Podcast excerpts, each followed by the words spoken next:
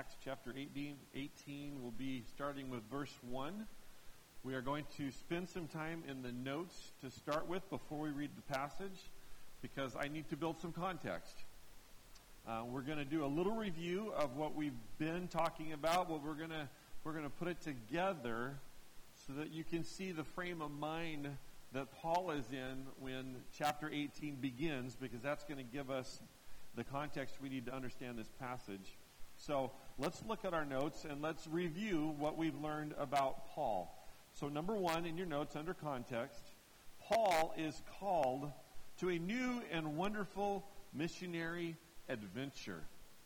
And I chose the word adventure because I'm sure that when Paul had the dream and got the word and was sent on a new direction into new territory, he saw it as an adventure. His original plan was just to head out and visit the churches he had been to before, do a little check in, greet them, encourage them, preach a little bit, and then come back and continue on with his ministry. He got partway through, not even that far into the journey. He had the dream and it said, Don't don't go south, go north, head to Macedonia. There I have plans for you there, and I'm sure he was all excited as every missionary ever was when they left home to head to the mission field. Expecting everything to go wonderfully, for doors to swing open, for them to come over the mountaintop and the people below to rise and say, Blessed are those who come. May I kiss your feet for bringing me the good news of Christ. Uh, just expecting wonderful things to happen, as every pastor has it coming to a new church, as every youth pastor has starting a youth group, as every person who's ever ministered in, in an official capacity, in a volunteer capacity, they come in excited. Paul was excited for his adventure, no doubt about it. But number two, Paul sees Lydia and her whole family saved in Philippi. Remember that, Acts chapter 16. The whole family gets saved. There's not even enough Jewish men who are willing to meet together to have a synagogue. So there was less than 10 Jewish men in the city of Philippi who were willing to meet together as a congregation, so they had no synagogue. Those who wanted to meet gathered by the river and had unofficial meetings. That's where Paul found Lydia. He shared the gospel of Jesus Christ with her. She believed and was saved, and her whole family. A great beginning. Very exciting. It should be the start of wonderful things. But shortly after, just right around the corner, within a couple of days, shortly after, Paul is arrested, beaten, and put in jail. The tables turned quickly. Things weren't going as well. But then in jail, God gives Paul a miracle which leads to the salvation of the jailer and his whole family. So there's a purpose for the being beaten and being put in jail. And it, it, maybe things are going to turn around now. But again, shortly after, Paul is forced out of town. He gets to say a few words to the, the people in Lydia's home, and then he has to leave town. So it's up, then it's down, then it's up, then it's down. He arrives in Thessalonica, number three in your notes. Paul sees a pretty good response from his initial preaching. There's some Jews, a large number of Greeks, and quite a few prominent women. We discussed all those groups. They were saved. So another good start. We have good ministry taking place. It's uh, the horizon. Things are looking good. But again, shortly after, immediately almost after, jealous Jews formed a mob and instigated a riot to try to force Paul to stop preaching in their town. When they couldn't find Paul and Silas, they arrested and fined some of the new believers instead. And as a result, the new believers in Thessalonica smuggled Paul out of town at night. That's the word the Bible used, smuggled. They snuck him out of town and took him to Berea. So a great start again, but ends in him having to sneak out of town. Number four, in Berea, Paul's preaching results in many Jews, Greeks, and prominent women being saved. It seems to be working according to plan. The Jews are responding more than the rest, others are responding also. Paul has finally found a group of Jews he can work with, but when the Jews from Thessalonica find out, they came to Berea to try to go after Paul again. So again, Paul was escorted out of town for his own safety. This time he wasn't as much snuck out of town in the cover of darkness, but he was escorted for his protection. He had an entourage that took him out of town so he couldn't be beaten or arrested or attacked. They took him to Athens, which is number five. In Athens, Paul had great opportunities to speak to Jews, God-fearers, philosophers, and the city's elite. Again, the excitement would be there. There's more people to speak to, more groups to speak to, more opportunities to speak. I'm not, I'm not just in the synagogue. Now I have all these Greeks. I've even been invited to speak at this, at this upper echelon of thinkers. This is great. But as it were, not many responded. There were a few, but not many. And Paul moved on to Corinth. This is where we pick up the story in, in chapter 18. So just a few more things in our notes. When Paul arrived in Corinth, he was weak, fearful, and trembling. How do I know that? Because in 1 Corinthians chapter 2, he says, When I arrived in Corinth, I was weak, fearful, and trembling. Why was he weak? Uh, probably tired from traveling, sneaking out of town at night, um, always being attacked and harassed. Probably did mentally fatigued, physically fatigued. He was weak. He was fearful.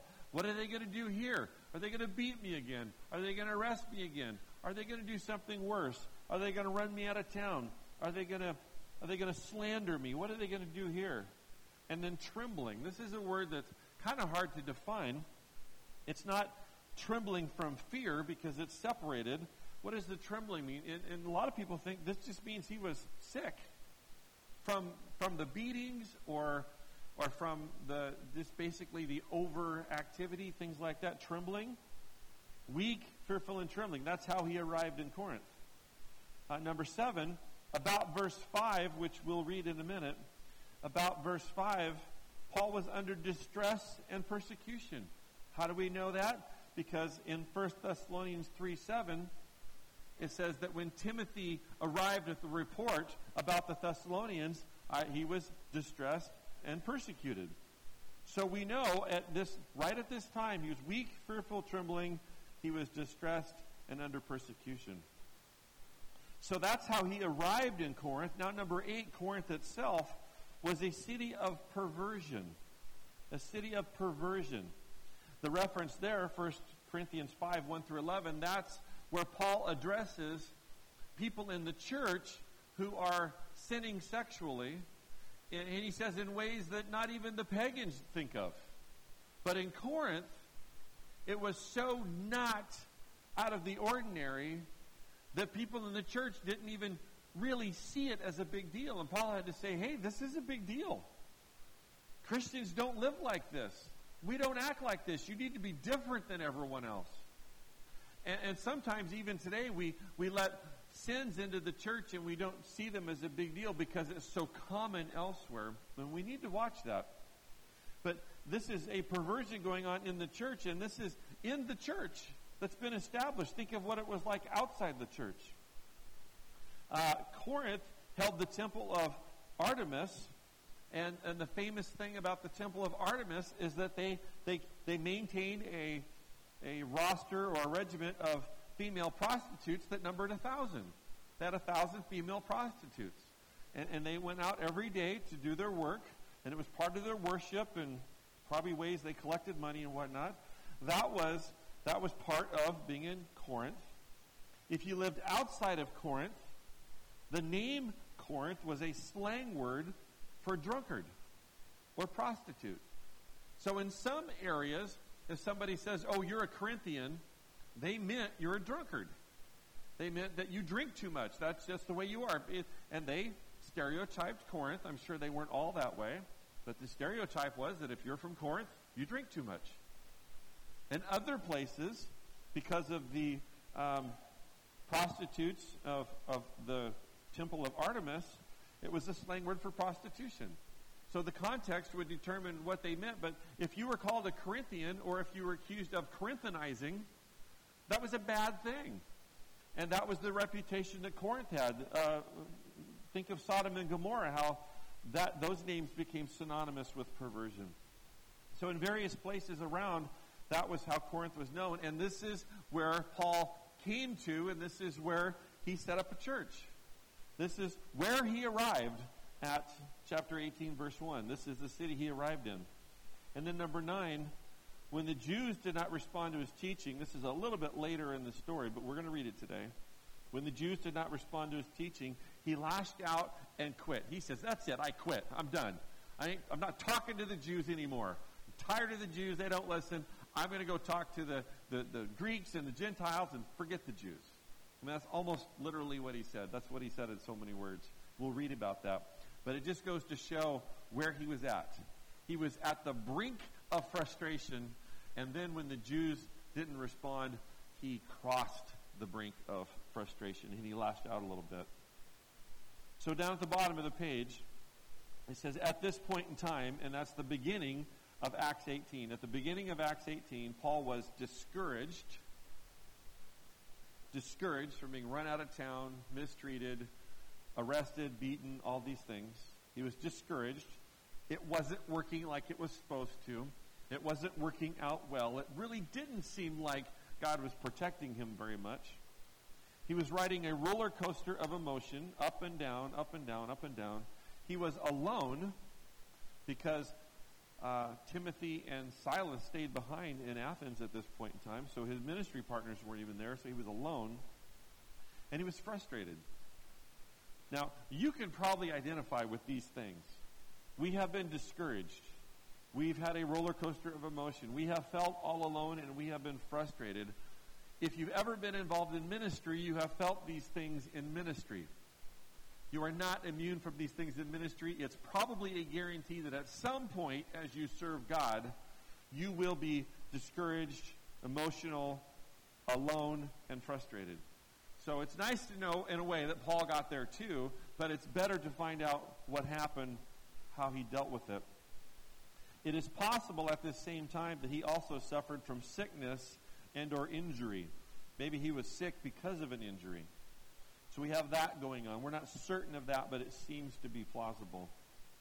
And right now, Paul needs God like no other time since his salvation. I mean, this is we're at the point of, of a derailed ministry. We're at the point of burnout, we like to call it. We're, we're at the point of frustration, throwing in the towel, coming home, maybe regrouping and starting over. We're, we're at that point in time. So, understanding where Paul's at, let's read Acts 18, 1 through 11. It says, After this, this is after he was um, escorted out of Berea. After this, I mean Athens, Paul left Athens, excuse me, escorted out of Berea, didn't see a lot of converts in Athens. So after this, Paul left Athens and went to Corinth.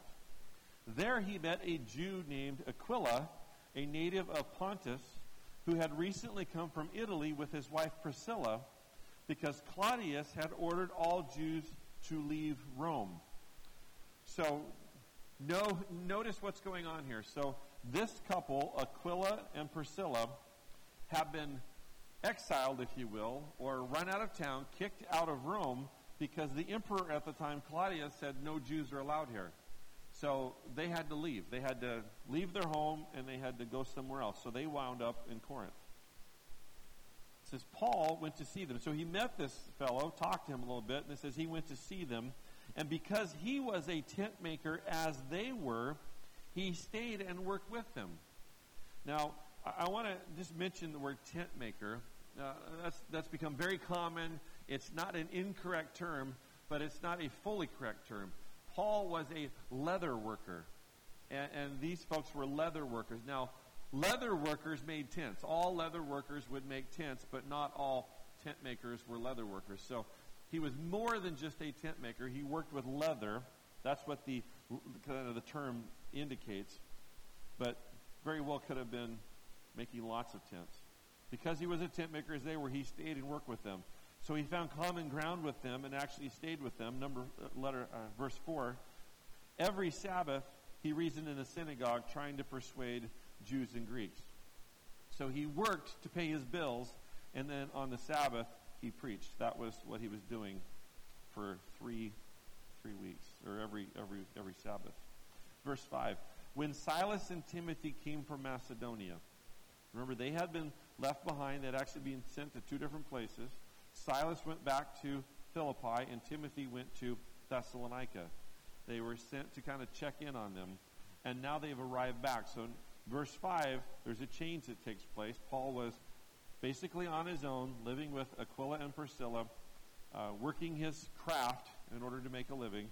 When Paul and, or excuse me, when Silas and Timothy came from Macedonia, Paul devoted himself exclusively to preaching, testifying to the Jews that Jesus was a Messiah. How did he need to earn a living in verse 1 through 4, and then in verse 5, exclusively preach, no longer working as a tent maker?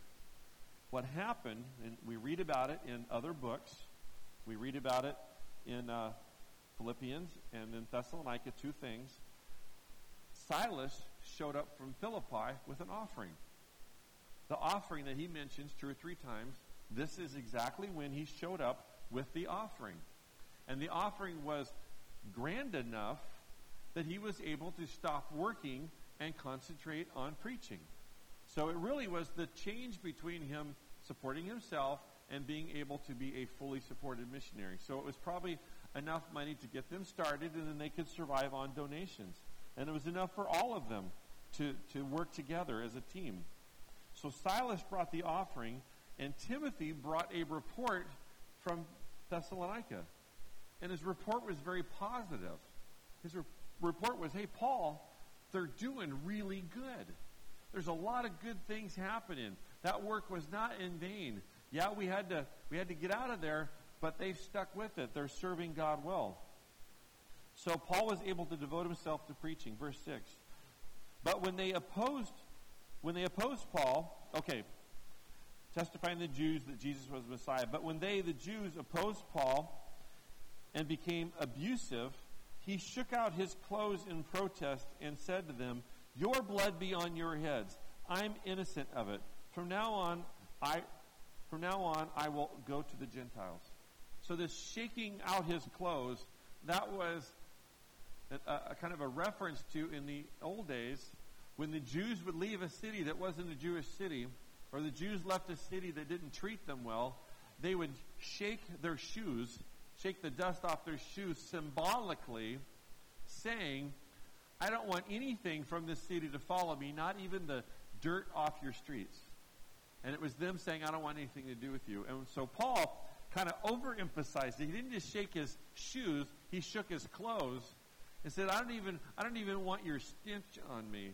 And he was saying that to the Jewish people. So he lashed out a little bit. You could say he threw a little fit.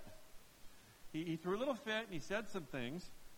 In verse 7, then Paul left the synagogue and went next door to the house of Titus Justus, a worshiper of God.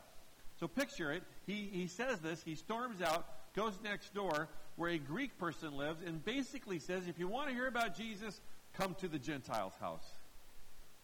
And, and to a Jew, that's a big deal to go into the home of a Gentile.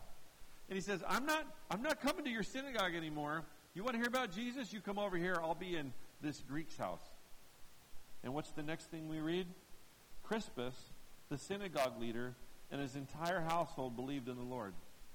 The synagogue leader, who just saw and heard Paul do this, believed in the Lord, and many of the Corinthians who heard Paul believed and were baptized. Verse 9 One night, the Lord spoke to Paul in a vision. He says, Do not be afraid. Keep on speaking. Do not be silent, for I am with you. And no one is going to attack or harm you, because I have many people in this city. Now, that doesn't mean that God right now has many believers in the city. It means that God has many people in the city for Paul to speak to. Keep on speaking. Don't be silent. I have many people in this city that still need to hear. And he said, I'm going to protect you. Verse 11. So Paul stayed in Corinth for a year and a half teaching them the Word of God. So Paul starts off quite discouraged, he, and several things happen to him. And, and I want to answer the question Second page in your notes, back to your notes. What did God do to minister to Paul? Paul is frustrated. He's lonely. Things aren't going as planned. He's having to, to work and, and all these things. And, and, and what is God going to do? Because God called him, right? The title of the sermon is God doing what God does so Paul can do what Paul does. God called Paul to do things, and now God is going to help Paul accomplish them. What did he do? Well, number one, he gave him friends. He gave him friends. Oftentimes, when we're discouraged and alone and, and, and feeling like things aren't going like they're supposed to, friends are a way that God provides comfort and direction and encouragement. So for Paul, A, he gave him Aquila and Priscilla. Uh, uh, imagine the conversation. Well, let's continue the line. Now, they're from Rome. They were tent makers, and they were mature believers. Uh, the fact that they were from Rome gave them common conversation. They were kicked out of a city. Paul had been kicked out of a city. They were kicked out because they were Jews. Paul had been kicked out because he believed in Jesus as a Messiah. They were tent makers. He was a tent maker. They had a common trade. They had, they had business they could discuss, technique they could discuss. They could sit around a table and, and work the leather and have conversations. So they had a, a, a common activity. And Priscilla and, and Aquila were also mature believers. We find that out from other places, but they're mature believers. They're already believing in Jesus the Messiah. They're already growing. So maybe the conversation was something like Paul walks up and says, "Hey, how you doing today?" Um, I'm Paul. Yeah, I'm a I'm Aquila. This is my wife Priscilla. Oh, that's cute. Your name's Ryan. How about that? Um, where are you guys from? We're from Rome. How in the world did you get to Corinth from Rome? Well, you know, Claudius made the decree we had to leave. Wow, was that hard? Yeah, we had to leave our all of our property. We had to leave our home. We had to leave our friends. We came here, and it's been rough here. This isn't a great place either. But uh, we're here to serve God. Oh, you serve God? I also serve God. I'm here to preach Jesus as a Messiah. That's great. We also believe Jesus is the Messiah. Come to our house. Let's continue this conversation. Oh, you need a place to work? Live with us. You can work with us. They became friends. Aquila and Priscilla filled a social need that Paul had someone to talk to, to hang out with, to, to be around, who were like minded in many ways. God gave them those kind of friends. B, he also brought Silas and Timothy back into the picture, returning from Philippi and returning from Thessalonica. So he brought his ministry partners back. So now Paul has Aquila and Priscilla and Silas and Timothy. Now he's got a group of people. One group that's more friends he can relax with, and one group that's more partners in ministry that he can work with. And then over time they start overlapping. Okay? Uh, Silas and Timothy were already friends, and Aquila and Priscilla became part of the ministry. So a social need was met. God gave him friends. Number two, God gave them, because it's now a group, He gave them moral and financial support. They needed moral support. Morale was low. How did God provide that? Well, A, let's talk about the financial first. A, Silas brought an, op- an offering from the church in Philippi, which supported the ministry. And think of Lydia. Lydia was a prominent Greek woman. She was probably quite wealthy, and she probably had wealthy friends. And as she shared the gospel and, and her friends accepted Christ, they would have had a resource that God needed to transfer over to Paul and his group. And she was probably the ringleader. We have no evidence of that, but it just makes sense. But from the church in Philippi, a large offering was sent that was that enabled Paul to go full time with his ministry and not be a tent maker anymore. And then Timothy brought a good report about the church in Thessalonica. Remember, Thessalonica is where the Jews formed a mob, uh, it's, it's instigated a riot, and he had to be smuggled out of town. And now he gets a report hey, the church is doing well, the church is doing good. So God gave him physical support and boosted the morale. So God gave him friends, gave him moral support, physical support. Number three, God gave them local converts. Local converts. Leaders such as Titus Justus who we find out in Corinthians is also named Gaius, Crispus, also mentioned in today's passage, and then Stephanas, who's mentioned in Corinthians, not mentioned here. These are all leaders, prominent people in the city that got saved fairly quickly, and then Paul baptized them. They're mentioned in Corinth because he says, These are the only people I baptized. Everyone else that was baptized was baptized by somebody else, and he had a point to make there. But he had local converts. And then, B, many Corinthians. And notice it's, it's no longer several Jews, a few Greeks, and a bunch of prominent women. Now it's many Corinthians, kind of an even mix among the people living there. Many Corinthians who heard and believed and were baptized. There were many of them. And we have the proper order of things happening. The ministry is happening like it's supposed to. He's sharing. Then people are believing. And in response, they're being baptized. They hear, they believe, and they're baptized. So there's converts, and it, it's kind of going the way it's supposed to. God provided a little bit of ministry success. Number four, God gave Paul clear instructions. Clear instructions are wonderful. It's always nice to know exactly what you're supposed to do, when you're supposed to do it, and how you're supposed to do it. We don't always get that. But at this point in time, when Paul needed instructions, God gave him clear instructions. He said, Keep on speaking, for I am with you. Keep on speaking, not just to the Gentiles, but to the Jews. Remember, he had said, I'm done with the Jews. I'm not talking to the Jews. And then Crispus gets saved, and, and, and God says, Hey, don't stop. Don't stop speaking. Don't get frustrated. Let it go. Keep speaking, for I am with you. I'm right there with you. They're rejecting me, not you. B, God says, No one will attack you here, for I am with you. Again, the I am with you sticks with all this. It's only said once in Scripture, but it's for all this. Keep on speaking, I am with you. No one will attack you here, for I am with you. He gave him 18 months. He says, I'm going to give you time. I'm going to give you time to speak and to build and to grow these people. 18 months. And then see, he says, I have many people in the city for you to reach still, and I am with you. So he gave him goals and he gave him a vision. So he met a social need, he met a physical need, he boosted the morale, he gave him ministry success to build on, he gave him goals and a vision. And number five, God gave Paul time 18 months of unopposed ministry. So, beyond everything else, he gave them the opportunity, he gave them the time to do what he needed to do. So, Paul needed the freedom to be Paul. Paul needed to preach. Paul needed to explain. Paul needed to debate. Paul needed to give speeches. Paul needed to do everything that Paul was doing so that people could hear the gospel and respond to it, both Jews and Greeks. And God said, I'm here with you. I'm going to give you the time you need to do it, and I'm, I'm going to I'm going to undiscourage you. So Paul rolls into town discouraged, expecting the worst, and God says, Let me help you out here.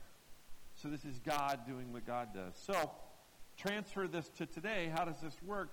What are we looking for? Let's ask the question as application What will God do for you when living for Him becomes difficult, tiresome, and even dangerous? Can living for Him become difficult? Yes. None of you had to think real hard on that one. Living for Christ can become difficult. It can become difficult because of who you work with at work. It becomes difficult because of who your neighbors are. It become, can become difficult because of finances. It can become difficult because God's going to ask you to do something outside of your comfort zone. Can it become tiresome? Yes. Week after week after week. You can start to look at it as week after week after week. It can become tiresome. It can, it can seem like things aren't happening very fast or even at all. It can seem like all God wants you to do is wait. It can seem like you're not effective. Can it become dangerous? Sure. Right now, if you volunteer at a crisis pregnancy center, your life just became dangerous because there are organizations calling for riots and protests and attacks on, on these buildings and these organizations. So, what you've been doing to serve God quietly in the trenches has now put you in the spotlight to possibly be under attack. Is it dangerous to be a Christian in our world today? Sure, it is. You could lose your job. Um, people could attack your reputation. People could try to take advantage of you, all kinds of things. So when our life in ministry, when we're living for Him, when it becomes difficult, tiresome, and dangerous, what, what do we learn from this? Well, these things. Number one, He, God, will bring into your life friends who will encourage and support you. Now, I wrote this down and I thought, well, that sounds kind of interesting. I don't know. I mean, how is that really true or not? And I thought back, every place I've lived and served as a pastor, even when before I was a pastor, everywhere I've been, God has given me one or two friends that were closer than anyone else. I, I could go through the, the list and name them. And, and, I, and I, I still kind of know where they're at. I still kind of know what they're doing. I, I know who they are. But God gave me friends in ministry, in my church, that I could depend on, talk to, and, and have a social life with. Uh, having lunch from time to time, having conversations, going to men's roundup together, being a part of this, being a part of that. And so I look back and I said, yeah, God has done that. Has He done it for others? And I look back at my wife's life, and she's had friends in her life that have been very important and, and are, are still connected. Has God done that in other people's lives? Well, I got to say, yeah, I think He has. Maybe it, it might take a little reflection to look back and say, who did God put in my life to carry me through, to give me the encouragement so I didn't quit and I didn't give up and I didn't become discouraged? And, and I often say that what God's done in the past is the greatest indicator of what He's going to do in the future. And He gave Paul friends when Paul needed friends, and He gave me friends when I needed friends, and gave my wife friends when she needed friends. And I can even look back and see friends in my kids' life, and, and maybe some friends in some of your lives. And I, and I say, well, God has been doing this. Why would He stop doing it? So I look ahead and I say, when I need friends, God will provide friends. And He'll provide good friends who will be there for me to pray, to encourage, to help. Number two, God will provide what is needed for you to continue in your ministry. If you need an assistant, He'll provide an assistant. If you need some materials, He'll provide the materials. If you need some finances, He'll provide the finances. If you need an opportunity or an open door, He'll provide the opportunity and open the door. I've seen this happen so many times that there's no question here. If God says, hey, I want you to do this, I'm really happy to proceed not having all the answers, but just waiting to see how God's going to do it and when God's going to do it. God will provide what is needed for you to continue to do your ministry. Let me say it differently. God will never ask you to do something He is not already willing and able to provide whatever is necessary for your success. He will never ask you to do something that you're going to fail at because He wasn't there for you. He will always provide what's needed. Number three, He will give you qualified and like minded people to work with you. If, if God is in, a, in something, He's calling you to something, if people are needed, He'll provide them. You might be more amazed at how He connects you than the fact that they exist. He'll give you people to work with. Number four, He'll give you the time it takes to get it done. Again, God's not going to ask you to do something that you can't accomplish because you don't have time. He may ask you to rearrange your priorities. He may, may ask you to step away from one thing in order to step into something else. But if God's asking you to do it, you don't have to say, Do I have time? You just need to say, Where is this time going to be found? Where is it going to be carved out? What, what does God want me to adjust? He's going to, he's going to give you the friends you need. He's going to give you the provisions you need. He's going to give you the people you need. He's going to give you the time you need. But number five, he probably won't give you a golden ticket to escape the difficult times. I can't think of any time in my life that God ever said, hey, I'm going to let you sit this one out. Some hard stuff's going to happen, but you don't have to be involved. Um, there's going to be a struggle, but I'm going to set you up on vacation, give you a little island to live on. Uh, you just you just go enjoy yourself while other people suffer. That's that's never happened. It didn't happen for Paul. It didn't happen for Silas. It didn't happen for Stephen. It didn't happen for Peter or James or anyone else that we've read about in the book of Acts. It didn't happen for anyone after the book of Acts. God's not going to give us the golden ticket to escape. In our own lives, we can say, God will do what God does so that I can do what He's called me to do. Title of the sermon God did what God does so Paul could do what Paul does. Well, God does for Dave what God does so that Dave can do what God's called him to do. Fill in your own name. God's called you to do something. He's going to make the provision. He's going to supply the needs so that you can be successful. That should be a great encouragement. It should alleviate a bunch of fears. I don't know if I'm good enough. Well, God called you, so you're good enough. I don't know if I know enough. Well, the Holy Spirit will help you know what you need to know because God called you. I don't know if I have enough resources. God will provide the resources because He called you. I don't, I don't know if I have the time. Well, if you evaluate, God will help you find the time. It was, it was God, God, God, and God, not you, you, you, and you. It, it's God taking care of the issues so that you can be successful.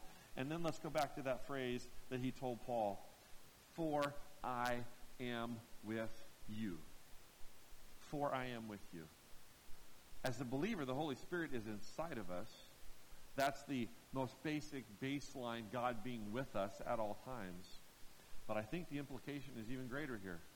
Not only is the Holy Spirit in you, guiding you, helping you make decisions, helping you understand Scripture, but I am with you. I am supporting you. I am watching over you. I have your back. And when God calls us to move forward, He doesn't say, hey, you go, go, uh, go. I'll, I'll be back here. You go. He says, come on, let's go together. I, I've got this under control. Just come on, come with me. I am with you.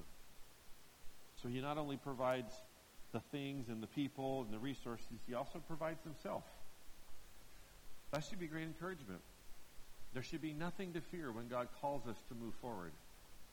Whether it be to teach Sunday school, to work in the nursery, to join the youth group, to become a missionary, to become a pastor, to be a Sunday school teacher, whatever God calls us to do, if it's His calling, then all we need to say is, okay, let's go.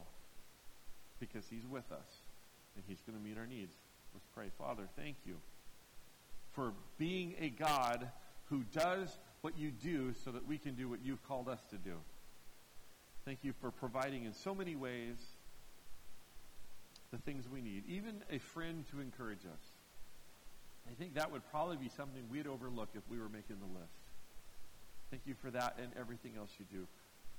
Put in our hearts to be confident and to walk by faith and to know that you are with us and that with you by our side, we can't fail.